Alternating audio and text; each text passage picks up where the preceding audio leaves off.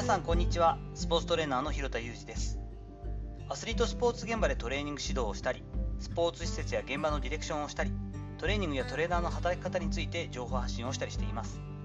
まず告知をさせてください。7月16日土曜日夜6時からオンラインにて、指導者が知っておくべきコーチング Q 声かけスキルの2022というセミナーを開催します。詳細を知りたい方はですね、概要欄の方に、URL の方も貼っておきますので、ぜひこちらをご覧ください。本日は知りたいと思うものを追いかけるべき理由というお話をしていこうと思います。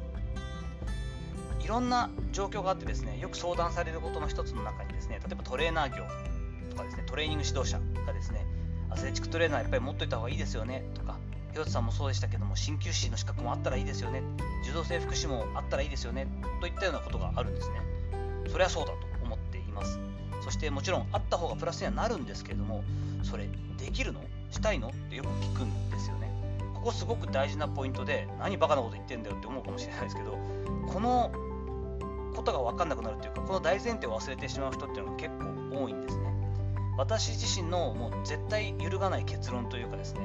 考え方は Wants の比率ですね。これ Wants とか Needs とか Can とか、よく言うボズですよね。3つの縁があってって話ですね。やれること、したいこと、世の中が求めていることの交点で、仕事は作ろうって話なんですけど、 Wants の部分の比率が一定数持っておかないと厳しいし、これがある程度高くないと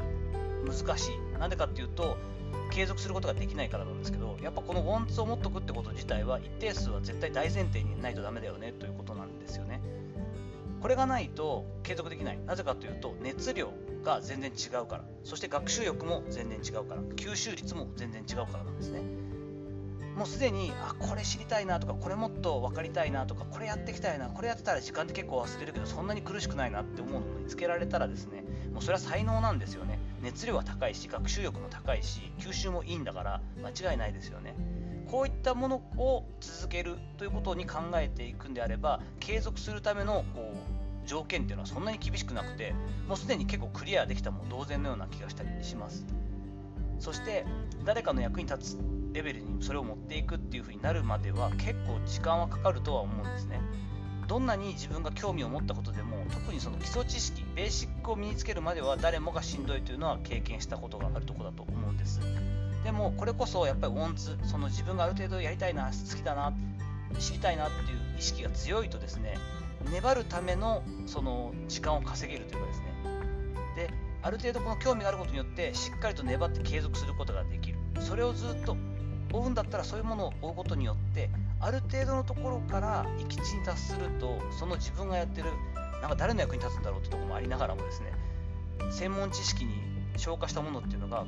だんだん自分の中で快楽物質を出すというか、ドーパミンが出てくるようなゾーンに入るらしいんですね。脳科学的なところで言うと、ある一定自分がエキスパートになったな、理解ができたなと思うと、すごく快楽物質が出てきてよりやる気になると。このレベルになってくると、多分もう誰かの役に立つレベルになってるんですよね。その時点までは正直、なんていうんですか、ビジネス用語であんま好きじゃない言葉ですけど、マネタイズというか、これどうやってお仕事にしたりお金もらえるようになるんだろうってことはあんまり考えなくても多分よくて、独立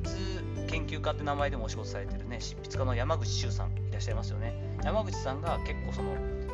例えば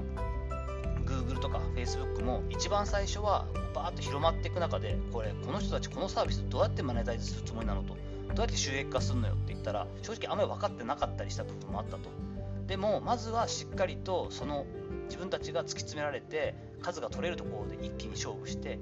ちゃんとマスを掴んでしまってから、四苦八苦しながら手探りで収益化を見つけていったってとこもあるよねと。あんまり初めから収益化ありきで物事のサービス考えたり勉強とか始めるとスケールしないよねみたいな話をしていて、